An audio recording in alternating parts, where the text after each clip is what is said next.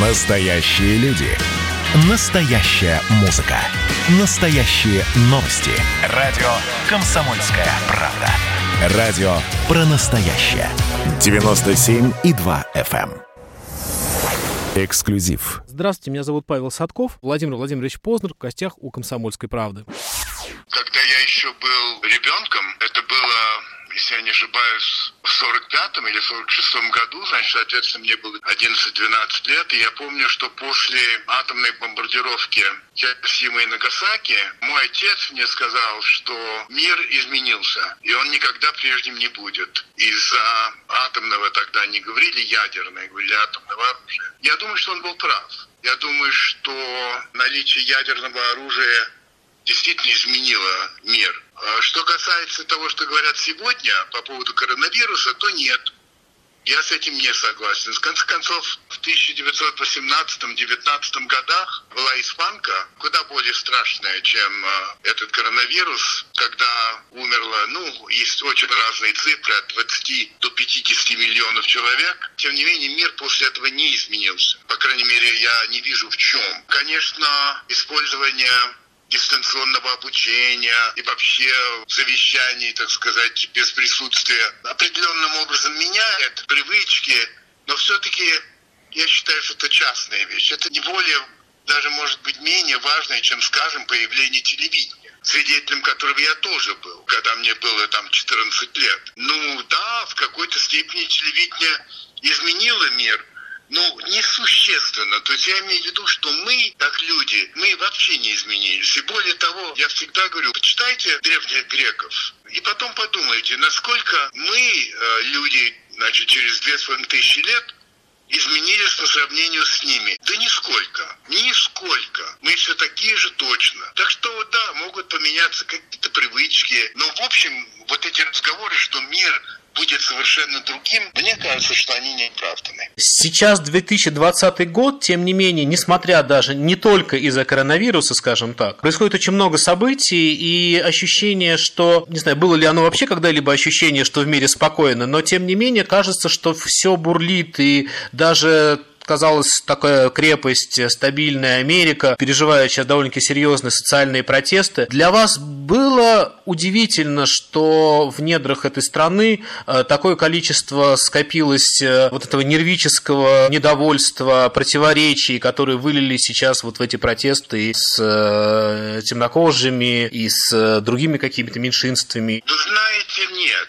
Не могу сказать, что меня это удивило. Очень давно, по-моему, это даже в 60-х годах, выдающийся американский писатель, чернокожий, по фамилии Болдуин, написал книгу, которая называется по-английски «The Fire Next Time», то есть «В следующий раз пожар». Он предупреждал, что если так будет продолжаться, то есть если отношение к чернокожим американцам не изменится, то это кончится вот такой скажем, ну вот с таким пожарищем. Я абсолютно разделял эту точку зрения тогда и понимал, что он прав, что что-нибудь произойдет, какая-то капля, из-за которой стакан переполнится и выльется. Это то, что произошло сейчас э, в Америке. Я не ожидал, что Америка так разделится пополам что может сложиться ситуация, похожая на ситуацию перед гражданской войной 1860 года когда, собственно, Америка разделилась по поводу рабства. И, собственно говоря, некоторое количество штатов, не помню точно сколько, но вышли из состава Соединенных Штатов, образовав свое государство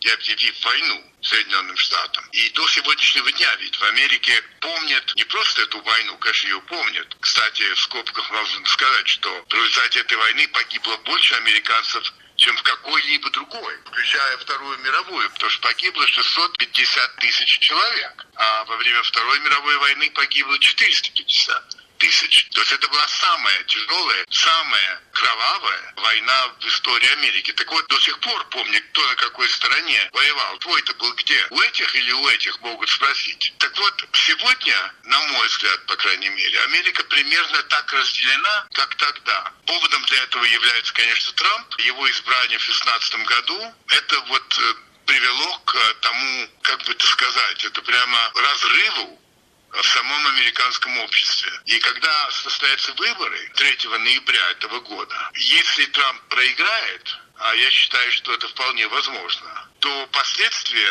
предсказать я не могу. Но я не удивлюсь, если начнется даже вооруженное некоторое движение, чтобы не допустить, скажем, Байдена в Белый дом. Это настолько сегодня серьезно. Нечто подобное по уровню, скажем так, противоречий внутренних в нашем обществе существует? Что-то сопоставимое с проблемой темнокожего населения Америки? Или у нас все немножко на другом уровне? Мы не импортировали рабов. Это правда. Мы сделали рабов из собственного народа. А ведь крепостное право – это, конечно, рабство барин не имел права убивать, правда, но продавать, сечь там и все прочее сколько угодно. И я думаю, что состояние этих людей, а это было большинство людей, крестьян, которые были именно крепостными, вот этот менталитет, что барин отвечает, барин, все равно он как отец, так или иначе, сечет, не сечет, но он главный человек. Так вот, это отношение к барину, оно существует и сегодня. Безусловно. Я вот недавно выходил из одного здания, где был знак, э, написано, машины здесь парковать нельзя, нет парковки. А машина стоит. Я подхожу к водителю и говорю ему, а почему вы тут стоите-то? Он говорит, ну я жду шефа. Я говорю, какого еще шефа? Ну, понимаете, я говорю, ну почему? Почему вы не ставите машину где все? Ну вы знаете, говорит, у нас ведь в стране. Вот так? Так вот если бы он сказал, я не шефа жду, а я барина жду. Это было бы точно правильно, это было бы так и есть. Вот барин, до сих пор он существует. И вот это вот отношение, что не я отвечаю, а они отвечают. Если у нас что-то не в порядке, то не я должен это исправлять, а вот они, они, кто-то, они там. Вот это отсутствие, э, если угодно, гражданского чувства ответственности, что это моя страна, и я за нее отвечаю. Я абсолютно убежден, что это наследие.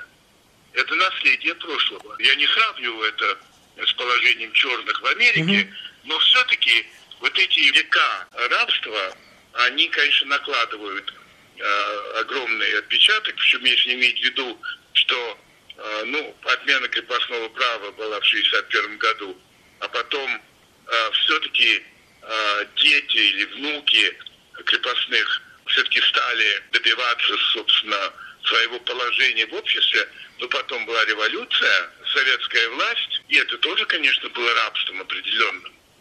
Все должны были слушаться определенного хозяина. Этот хозяин назывался коммунистической партией, Центральный комитет, Иосиф Виссарионович Сталин. А, но это ведь было так и в значительной степени все население, опять-таки, э, оказалось, э, в общем-то, в сильно ограниченном пространстве.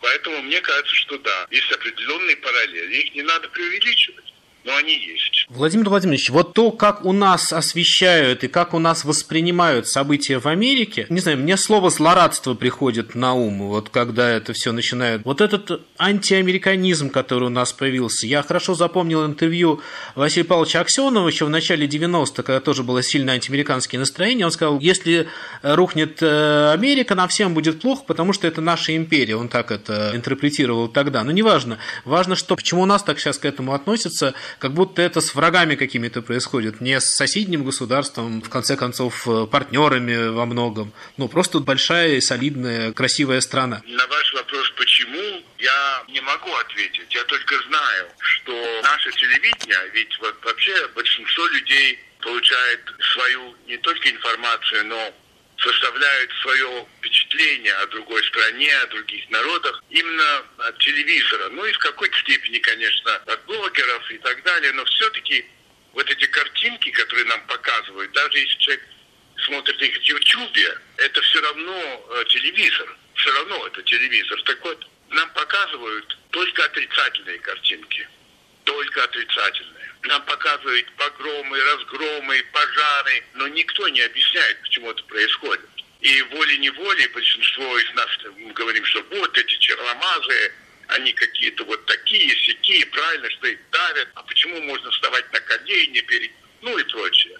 Это то, что нам показывают. И если это показывать изо дня в день, то, конечно, складывается как раз то отношение, о котором говорите вы. Или же люди начинают думать, это какая-то ерунда, а нам пытаются внушить что-то такое, я это смотреть не буду, и они уходят в интернет и ищут там свою информацию. Но на самом деле то же самое происходит в Америке. Ведь там показывают только отрицательные картинки касаемо России. И там тоже считают, что мы их враги. И там тоже нас опасаются в не меньшей степени, а может быть даже в большей степени, а, чем мы их. При том, что там телевизионные компании частные, там нет ни одной государственной телевизионной компании. Но выходит, что в этих вопросах совершенно неважно, государственные или принадлежащие корпорации, оказывается, что в определенных политических условиях они действуют абсолютно одинаково, понимая свои интересы вот таким вот образом. В конечном итоге это приводит э, к очень отрицательному результату, причем, с одной стороны, к агрессии это может привести, а с другой стороны может привести к полному недоверию к своим средствам массовой информации. Отчасти это уже произошло. Прервемся на несколько минут. Меня зовут Павел Садков, Владимир Владимирович Познер в гостях у «Комсомольской правды». Эксклюзив. И давайте мы сейчас э, проведем ну, достаточно объемную беседу про... О нашем будущем, в котором теперь возможно все. Раз и сделали некий прорыв. Вот сегодня мы хотим поговорить, прорыв ли это, почему так много шума.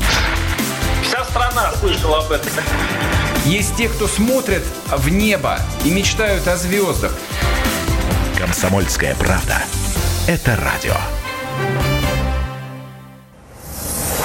Эксклюзив. Здравствуйте, меня зовут Павел Садков. Напомню, мы беседуем с Владимиром Владимировичем Познером о новом телевизионном сезоне и не только об этом. Второй важный политический момент, история, которую мы сейчас наблюдаем, это Белоруссия, это протесты на улицах, и тут-то как раз отношение, не сказать, что однозначное у наших людей, потому что кто-то говорит о стабильности, да как, собственно, и в Беларуси, кто-то говорит о том, что право выбора должно быть. Когда вы наблюдаете за протестами в Беларуси, ну, вы много раз видели, не знаю, можно и Францию 60-х э, вспомнить, и недавние события, и Украину, и бог знает что еще.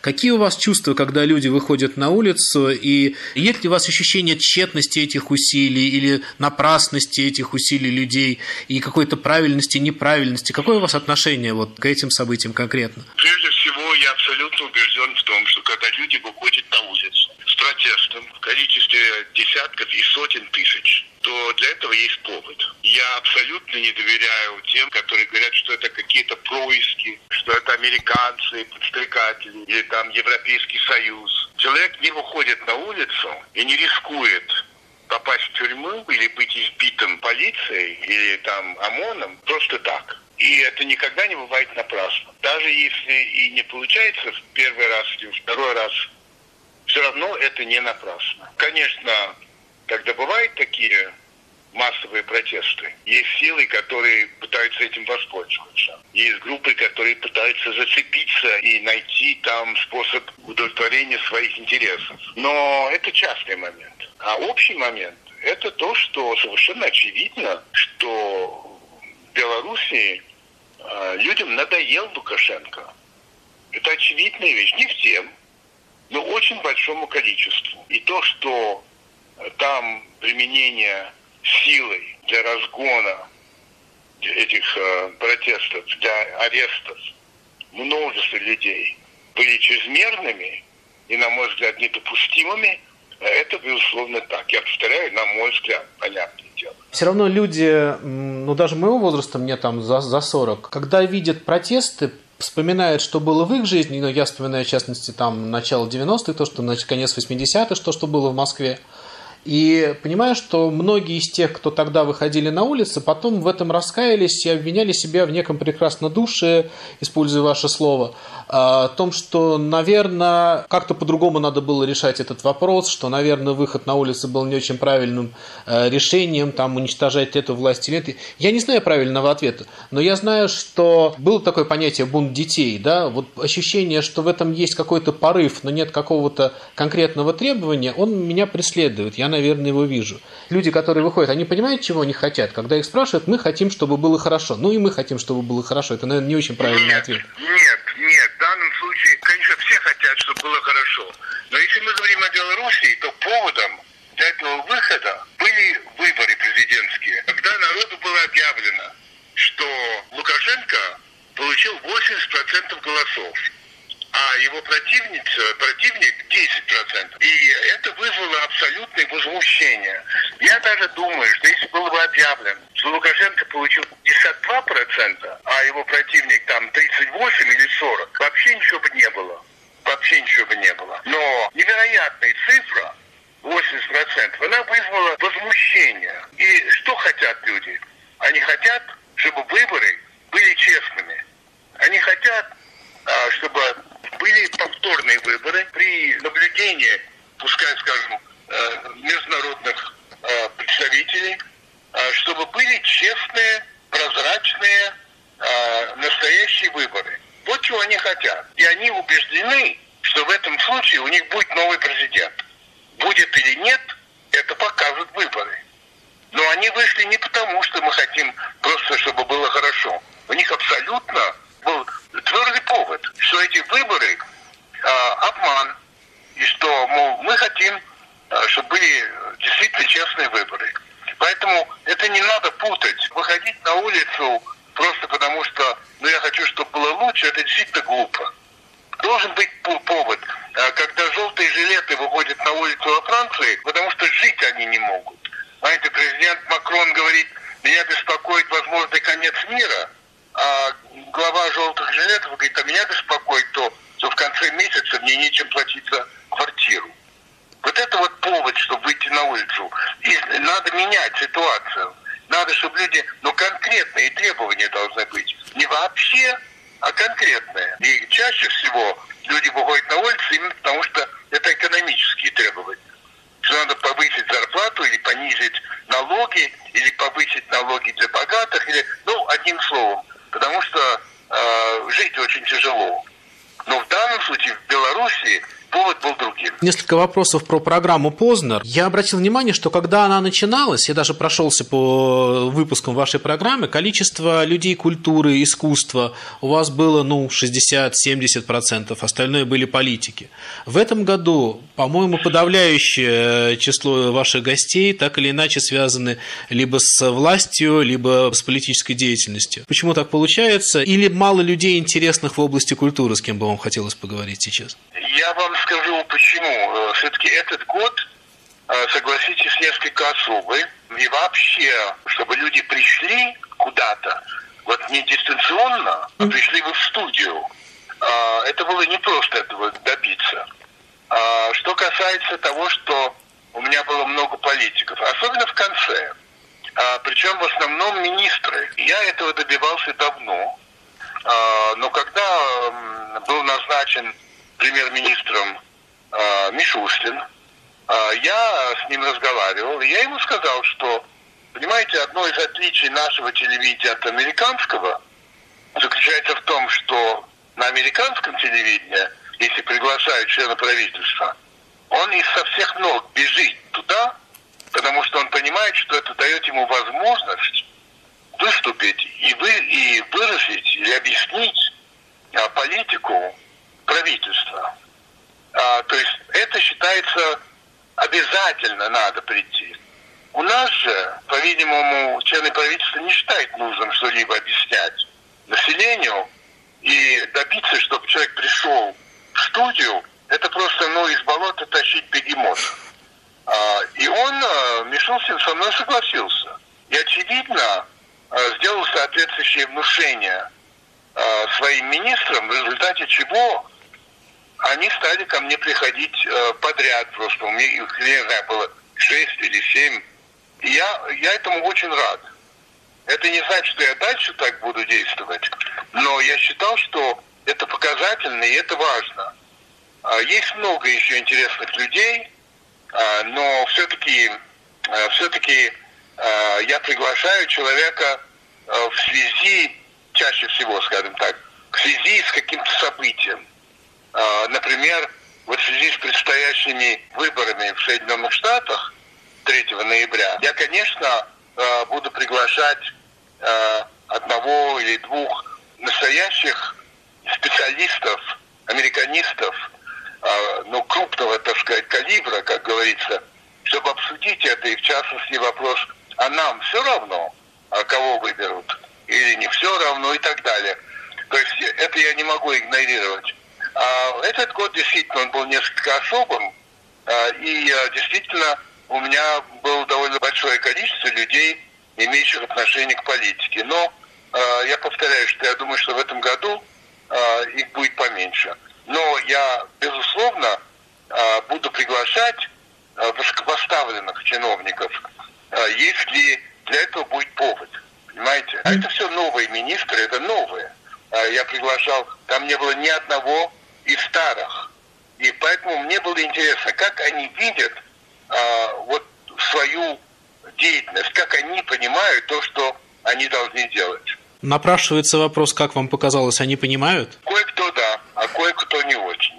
Некоторые вопросы мои застигли их, а, застали их врасплох. Они не ожидали, что будут именно такие вопросы, потому что ведь меня интересует э, именно их, как сказать, их соображения, их, их взгляды на то, чем они занимаются.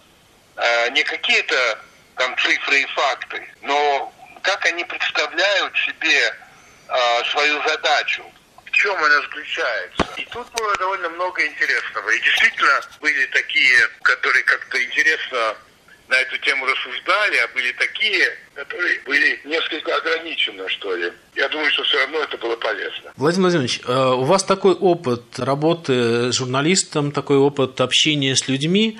А вы видите, когда человек врет, понимаете, что он врет, и можете ли да. вы себя да. остановить в этом, когда, ну, сказать ему, вы же врете? Вы знаете, я вижу, это вообще довольно очевидно, но вижу не только я. Я вас уверяю, что видит публика. Она прекрасно видит, потому что, конечно, то, какие вопросы я задаю, все-таки выводит человека, э, ну, я не хочу сказать на чистую воду, но вынуждает его отвечать нестандартно, э, не общими словами. А если он отвечает общими словами, то сразу всем понятно я могу и дополнительным вопросом, и не одним, а двумя, и тремя, просто показывать моему зрителю. Но вот видите, он же говорит неправду, он же не хочет отвечать на вопрос. И, и зритель это прекрасно понимает. Недавно думал, а вот кто в обозримом прошлом, будущем был вот таким политиком, который говорил правду а, всегда? А, ну, я вспомнил Э, значит, э, Гавела, президента Чехии. Э, я вспомнил Манделу. Ну и, пожалуй, на этом я застопорился. И оба они были не очень хорошими президентами. Такие люди, для которых совесть это важнее всего, из них не получаются политики. Не получается. Прервемся на несколько минут. Меня зовут Павел Садков. Владимир Владимирович Познер в гостях у «Комсомольской правды». Эксклюзив. Радио «Комсомольская правда» — это настоящая музыка. Я хочу быть с тобой. Напои меня водой твоей любви.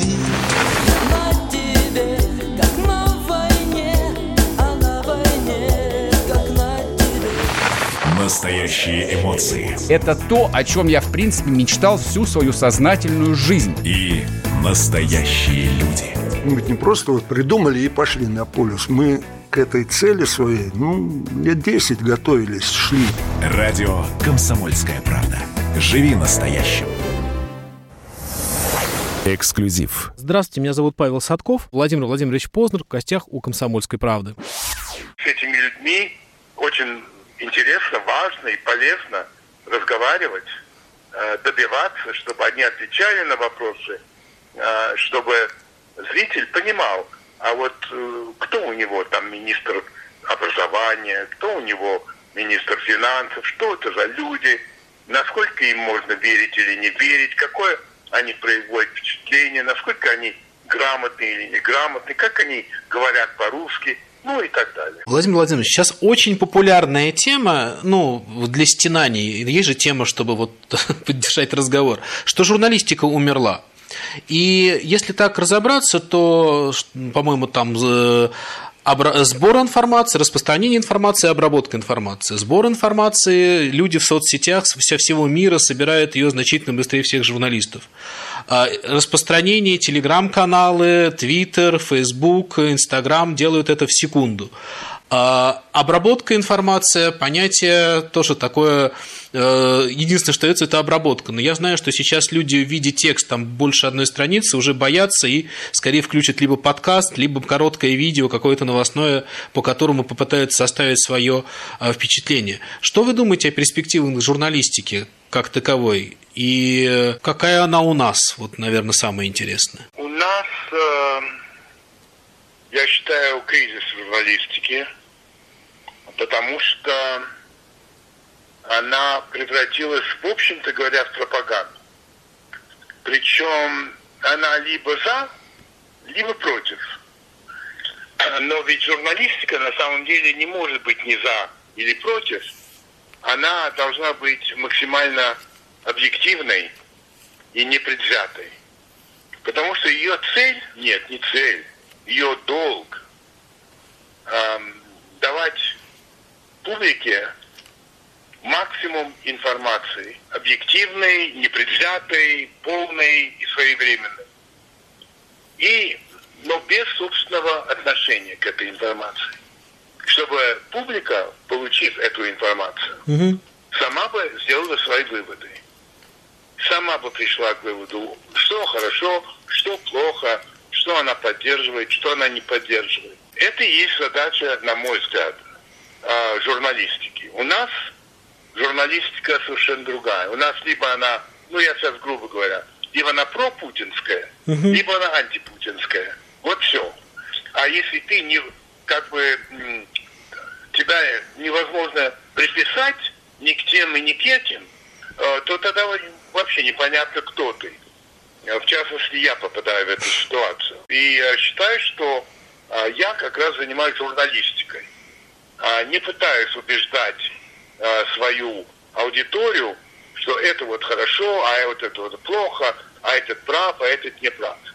А, И в этом смысле я повторяю, у нас кризис журналистики, а, и, конечно, а, многие ищут э, правду в соцсетях, где ее, в общем-то, и нет.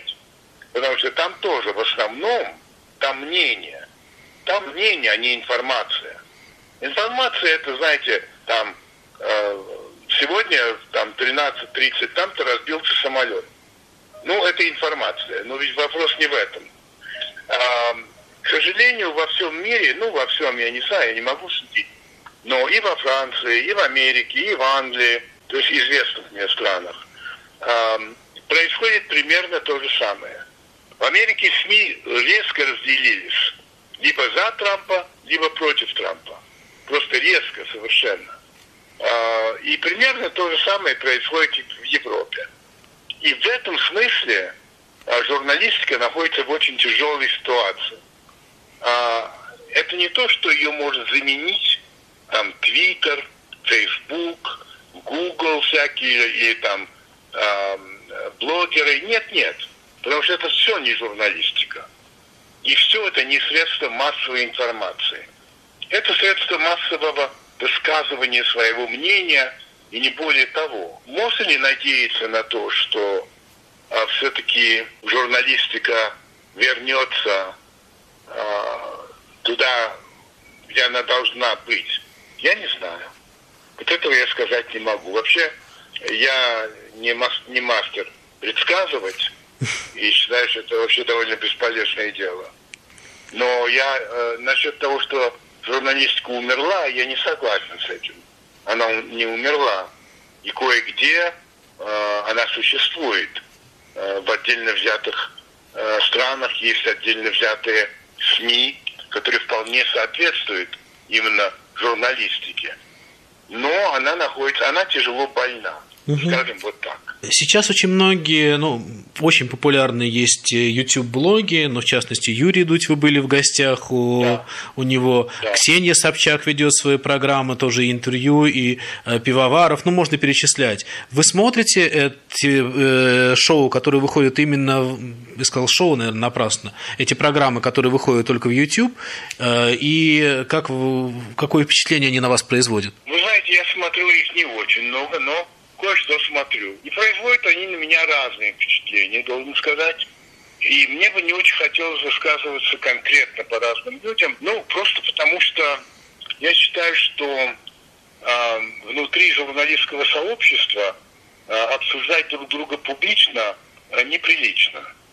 А, пускай обсуждают нас люди, которые потребляют нашу работу, чтобы я там высказывался по поводу Ксении Собчак или по поводу Дудя и так далее, а, я не хотел бы этого делать. А, но я остаюсь при своем убеждении главном, что то, что они делают, не всегда имеет какое-либо отношение к журналистике. В связи с тем, что вы говорите, и о том, что сейчас в мире творится, и отношение к телевизору сейчас немножко другое. Если бы сейчас вы начинали свою карьеру, вы бы стали журналистом или телевизионным журналистом? Ну, Вы знаете, я не собирался ведь быть журналистом. Да. Я окончил биолого-почвенный факультет Московского университета. Я собирался открывать тайны человеческого мозга. Я увлекался невероятно этим делом. Я был физиологом человека. А, Но я понял в какой-то момент, э, к концу третьего курса, э, что просто я не ученый. Я просто понял, я стал отда- отдавать себе отчет в том, что а, у меня другие мозги. Хотя я считаю, что это дико интересная вещь, но не я. Потом я решил, что я буду вот переводчиком, а, главным образом английской поэзии, по возможности а, 17 века, то есть шекспировского времени. Но не только. Я этим занимался. Я два года был у Маршака литературным секретарем. То есть я хочу вам сказать, что я случайно попал в журналистику. Я никогда э, не представлял себе, что я буду журналистом. Я никогда не ставил такую цель. Вот я хочу быть журналистом. Это произошло абсолютно случайно. И только попав, и то попав в пропаганду, потому что, конечно, в Советском Союзе не было никакой журналистики. Значит, попав, но все-таки попав в профессию, которая требовала от меня, чтобы я ездил по стране, чтобы я встречался с самыми разными людьми, чтобы я с ними разговаривал, чтобы я постепенно ну, мог вникнуть э, в то, как мы живем на самом деле. Это меня невероятно увлекло. Я понял, что вот, вот чем я хочу заниматься. Если бы сегодня мне было бы 20 лет, а, и мне предложили бы, а хочешь пойти работать на телевидении? Если бы я знал то, что я знаю сегодня, я бы сказал, нет, не хочу. Но ведь так не бывает. Это по-другому все происходит. И я бы никому не советовал сегодня идти в журналистику. Потому что это тяжелая и эм, профессия, в которой м, тебе придется пойти на компромиссы иногда. Она очень тяжелая. И ты можешь вообще э, потерять себя, учитывая ситуацию. Спасибо за внимание. Это был Владимир Владимирович Познер, который любезно дал интервью «Комсомольской правде». Эксклюзив.